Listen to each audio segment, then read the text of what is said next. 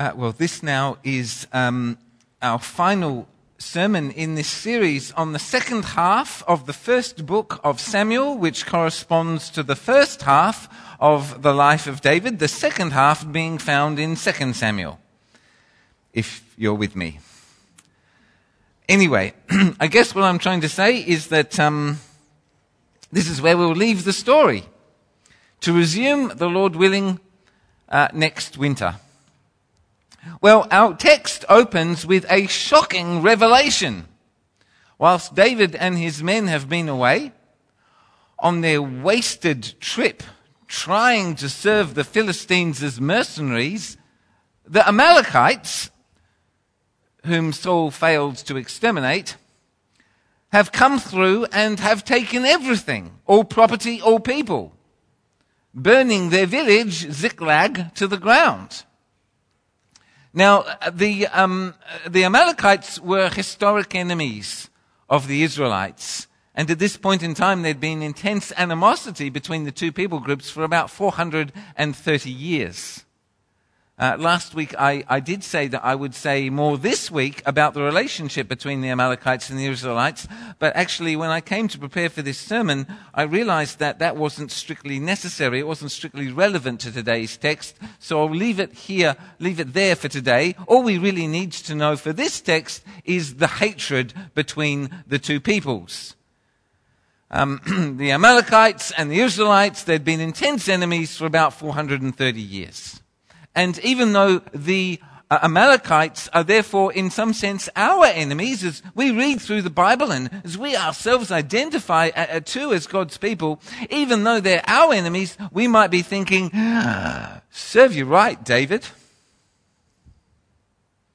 And to some degree, if we are thinking, serve you right, David, we'd be correct in that reaction. Because two weeks ago, we saw for ourselves that David and his 600 men had made a living themselves for over a year by precisely that same form of activity, strip raiding. And it was common, it was a common way for these desert people to make a living. Swoop down at dawn, take everything by overwhelming force, and then make a swift getaway. And I understand that the, the Bedouin um, of the Arabic Peninsula, the Bedouin tribes uh, continued uh, in that practice until very recently, strip raiding. And, and furthermore, um, David didn't just take the people as slaves. No, David, he killed them all. He killed everybody. So they wouldn't dob him in to his Philistinian overlord, Achish, king of Gath. So David the ruthless strip raider gets strip raided. And this by the Amalekites.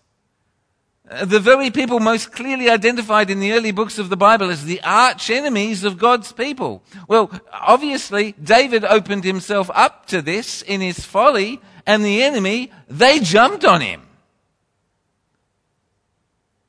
Well, in this world, there is a principle at work and everyone can see it, sooner or later, irrespective of your religious position or persuasion, sooner or later we all tumble to the fact that as you sow, so shall you reap. Life has a rough justice all of its own. Now, actually, for us as God's people, we know that God has stamped this with his own guarantee. Paul writes for us do not be deceived. God cannot be mocked. A person reaps what they have sown. As you sow, so shall you reap. And David, well, he, he wasn't where he should have been through all of this. David was where he shouldn't have been doing what he shouldn't have been doing as we saw two weeks ago, David's overblown sense of loyalty gets the better of him and he promises to fight against Israel on the Philistine, Philistinian side. And it was, as we saw two weeks ago, it was only by God's grace and mercy that, that God uh, uh, saves David from this self-defeating blunder. It's only by God's grace that, that, that God saves David from David. So what we recognize in the first five verses, yeah, this is God's providence. David, you have reaped as you have sown. The Lord is disciplining him, correcting him by allowing him to experience for himself the error of his own wisdom. And if you thought that as you read the opening verses, as you thought, well, David deserved this, then, then maybe for us, stoning David may have made us feel better as well. And the idea of stoning David made David's 600 men, 600 distraught men feel better too. I mean, this is before mobile phones. They had to discover for themselves that their wives and their children were gone. Everything burnt to the ground. All their possessions and their wives and their children gone. Taken captive into a life of slavery, slaves to the Amalekites. And the 600 men, they're angry. They're angry enough to stone David. I mean, after all, with 2020 hindsight in retrospect, it's just totally obvious that David should have allocated some men to remain uh, behind and protect the village. I mean, nobody thought of this, obviously, but David should have thought of this, and he should have done it. Now, I guess one of the things that I've learned over the years in watching people in hard times is that um, suffering and hardship is spiritually neutral. Suffering and hardship can bring out the worst in people, and suffering and hardship can bring out the best in people. Sometimes, in the face of suffering and hardship, some people turn away from God. They've had enough. And sometimes, in the face of suffering and hardship, some people turn to God and their faith deepens. But suffering and hardship in and of itself is spiritually neutral. It doesn't cause people to do one or the other. And in this story, we see that 600 men, in the face of suffering and hardship, they, they want to they wanna crucify David as a scapegoat and kill him. But David, he turns to God. And in turning to God, that turns the story. And the turnaround happens in verse 6. David strengthens himself in Yahweh, the Lord his God. Now, the last time we heard language like that was back in chapter 23 when Jonathan visited David on the run. And we read in verse 16 that Jonathan helped David find strength in God.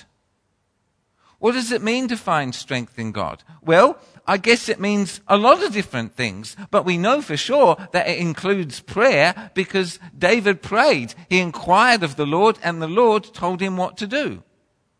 But even before he prayed, I think that David probably spent a few moments thinking this through because we know he was extremely distressed. His two wives were gone. Everything he owned was gone. And actually in his heart, he knew this is my fault at a number of different levels. Wasn't where I should have been, wasn't doing what I ought to have been doing, didn't think about leaving men behind. It's all David's fault and he knows it.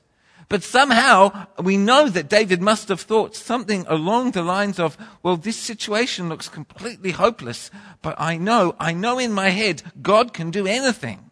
And all this looks and feels like it's my fault, but actually I know that God is forgiving. Now, if God is both forgiving and all powerful, there's a chance that something can be done there's a chance that God can redeem this dog's dinner of a situation. This dog's dinner of a disaster. Perhaps God can redeem it, bring something good out of it. And um, if we look at David, we, we, we might think, oh, David, he's the eternal optimist. But actually, we know from his prayers, we know from the Psalms, that we know that David certainly wasn't. He wasn't an eternal optimist. And we shouldn't misunderstand him. David is not extremely eternally optimistic with respect to life. He knows that bad things can happen. But he does know God. And he knows that with God, anything is possible, even a second chance. Um, to quote Eugene Peterson, quote, as David's exterior world collapsed, he returned to the interior, rebuilt his primary identity, recovered his base. Unquote. In other words, as, as David's world collapsed around his ears, David prayed, and in praying, he not only remembered who God was, he remembered who he was.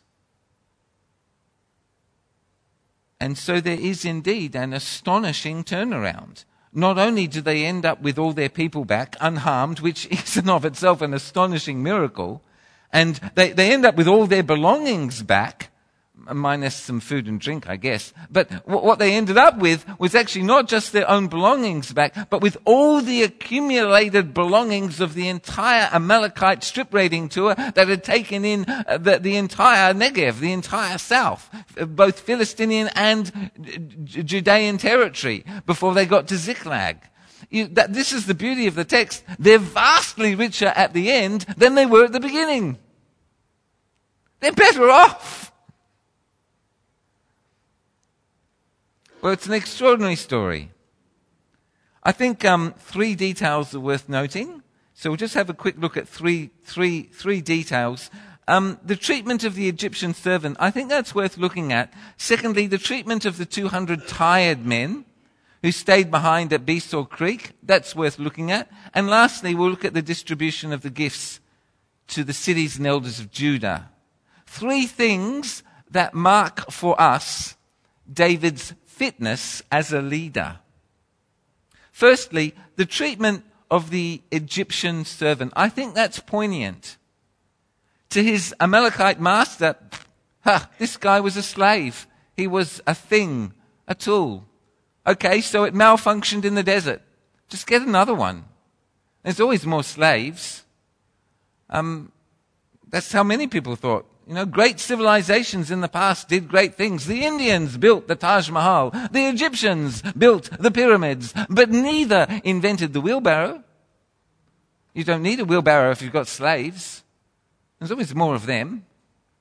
Eh, to, to his Amalekite master, it's just a thing. But to David and his men, he was a person.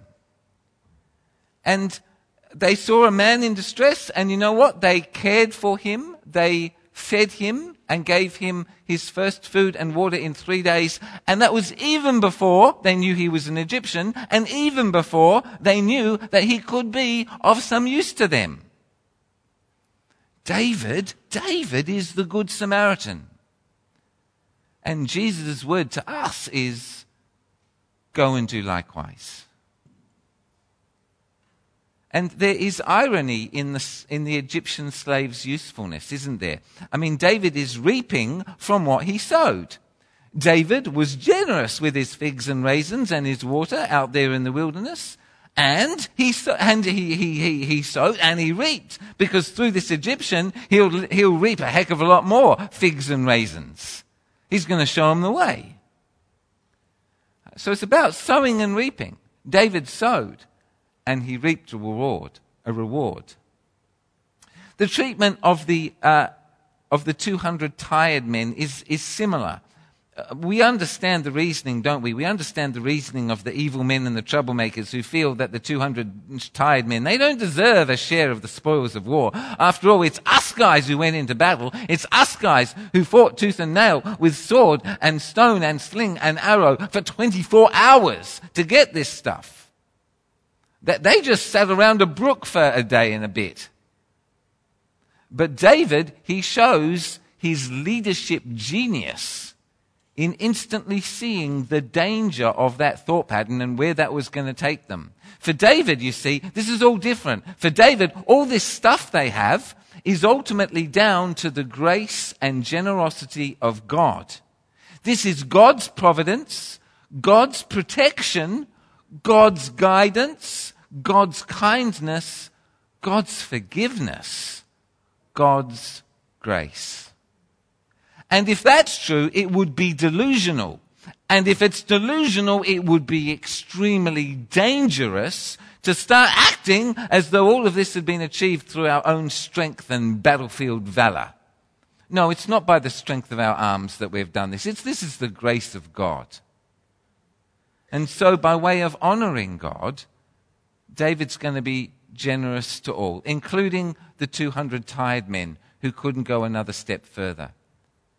And, and so a rule, a new rule is introduced to Israel. Love your neighbor. We, we all share alike in the spoils.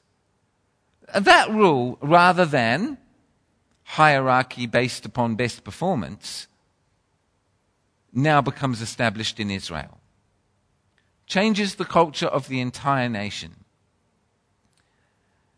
And it's actually only after David announced his decision that we understand that these 200 exhausted men did indeed actually deserve a share because they had fulfilled a function.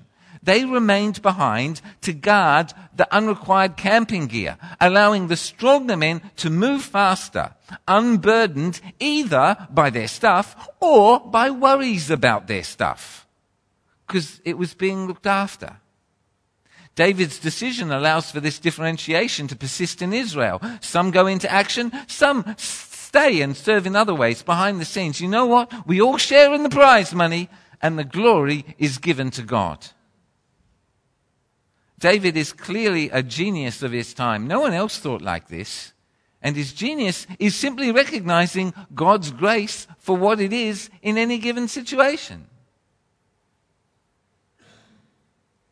Well, there is a, um, there is a silent comparison in the text, a comparison between uh, David and Saul, because, you know, about a dozen years earlier, 1 cha- Samuel chapter 15, Saul and his army had returned home, likewise loaded down with plunder after a raid against the Amalekites. And you know what? They had a job to do. Their job was the total destruction of everything. But you know what? The soldiers had a better idea. They, their idea was, hey, let's honor the Lord with a barbecue in his name. And Saul went along. But when the prophet Samuel confronted him, he confessed and said, I was afraid of the men and I gave in to them. In today's text, David's men also want to dictate terms on what to do with the plunder.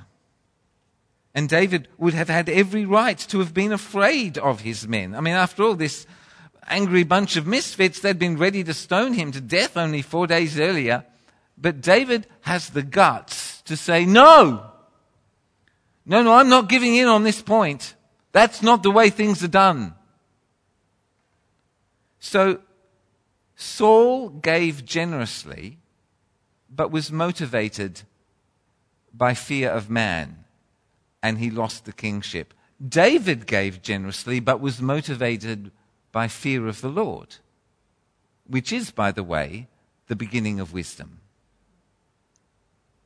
So that was the second detail to look at. The third detail, the last thing, is David's gifts of plunder to the elders of Judah. Thirteen towns or regions are identified as receiving a gift from, from David. And it's not simply that David knows how to make friends, because David most certainly does know how to make friends, but it's also that David knows to remember, to remember those who've helped him in the past. Hey, you looked after me in my hard times. Here's a gift. He keeps them in mind. He repays kindness with kindness.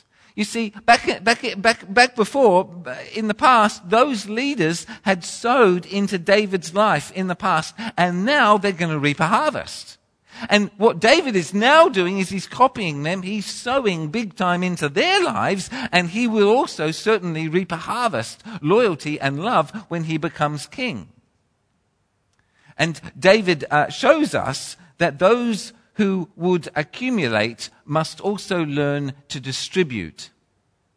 Uh, Paul writes for us, uh, 2 Corinthians chapter 9, Paul, Paul writes, Remember this. Whoever sows sparingly will reap sparingly, and whoever sows generously will reap generously. Each of you should give what you have decided in your heart to give, not reluctantly or under compulsion, for God loves a cheerful giver, and God is able to bless you abundantly, so that in all things, at all times, having all that you need, you will abound in every good work, as it is written. They have freely scattered their gifts to the poor. Their righteousness endures forever. Well, somebody once said, I'm not sure who it was, but money is like manure. If you heap it up, it stinks. But if you spread it around, things grow. Those who would accumulate need to learn to distribute. So let's gather these thoughts together. What do we learn from this text? Well, yes, David is disciplined by the Lord. He's disciplined. But the Lord's discipline is not like the punishment of an angry old man who inflicts pain simply in order that he might feel better. No, the Lord's discipline is loving and effective.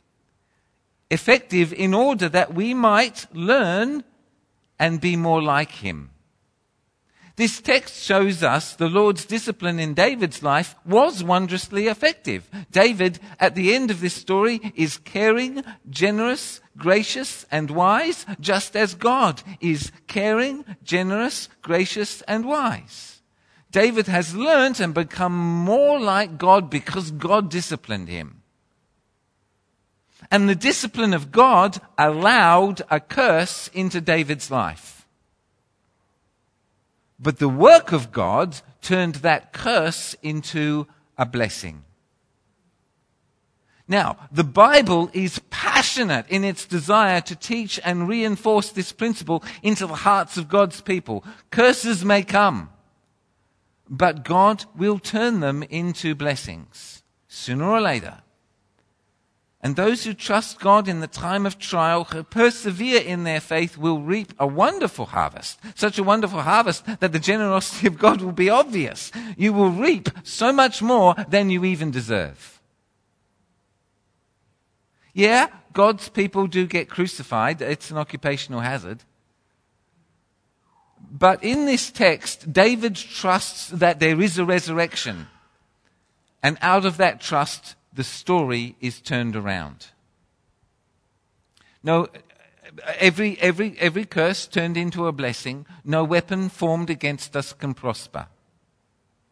Yes, in this text, the enemies of God jumped on the people of God, given the opportunity. And the people of God certainly gave them an opportunity. But when the enemies of God jumped on the people of God, it turned out to be a disaster for them. So this text is extremely encouraging. Yes, the Lord does discipline us, usually in response to our sins or follies. But his discipline will be effective in lovingly making us more like him. God is caring, generous, and kind, and so too will we be. We can sow with generosity in the expectation that we will reap an unfairly huge reward.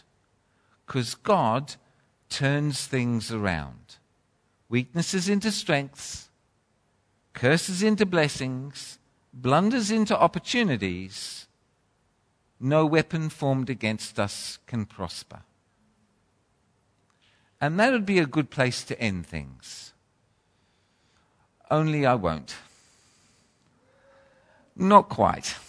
Not just yet. Because last week, uh, when we read chapter 31, we, we noted that the book of First Samuel, it actually doesn't end on a happy note. I've reversed things so that we can end on a happy note rather than on a very, very low note because the last chapter of First Samuel, boy, it ends on a low note. It ends on the death of Saul. We saw that last week. And in doing so, somebody decided to divide up all this material at some. And in, uh, in, uh, uh, in dividing the book there, um, into 1 Samuel and 2 Samuel, he portions into one book the failure of the priesthood with the fall of grace of Eli and sons, uh, the failure of the prophetic tradition with Israel voting to replace the prophet Samuel with a king, and the failure of the kingship itself with Saul killing himself, unable to find a way of living with God and his commands. You could so easily have moved the book break forward a chapter. Then you'd end with David defeating the Amalekites and we all go, hooray, what a great book. And then you'd start the next book with Saul killing himself and that'd be a really low point, but you could go up and up, couldn't you? But no, they had to end on a bad note. Why? Why put the book division there? The answer to that is, of course, I don't know. But I think it might have something to do with this. The, the reality we constantly see, the reality we constantly see is the defeat of God and his purposes in the world. It always looks like the world is winning. And as Christians, we see these changes after changes and we think, oh, the world is winning. And you know what? The world thinks it's winning too. Here, there, and everywhere, the church of God and the gospel she proclaims is marginalized and mocked over this issue or another, voted out of order, shouted down, intentionally misunderstood, sins proclaimed from the rooftops, achievements denied or minimalized, and very often she is criminalized to boot. And as individual Christians, we, we often feel deeply and enviously about our non Christian friends, neighbors, or family who, who prosper beyond us in health, wealth, and happiness. It often seems that the world is winning. But actually, that's just the appearance of things. You know what? As far, you know what? As far as the world is concerned, the story of Jesus ends in him being crucified and buried late on a Friday afternoon, shortly before sunset, and buried in a borrowed tomb. Jesus taught publicly, he did miracles publicly, he was tried and executed in the public gaze.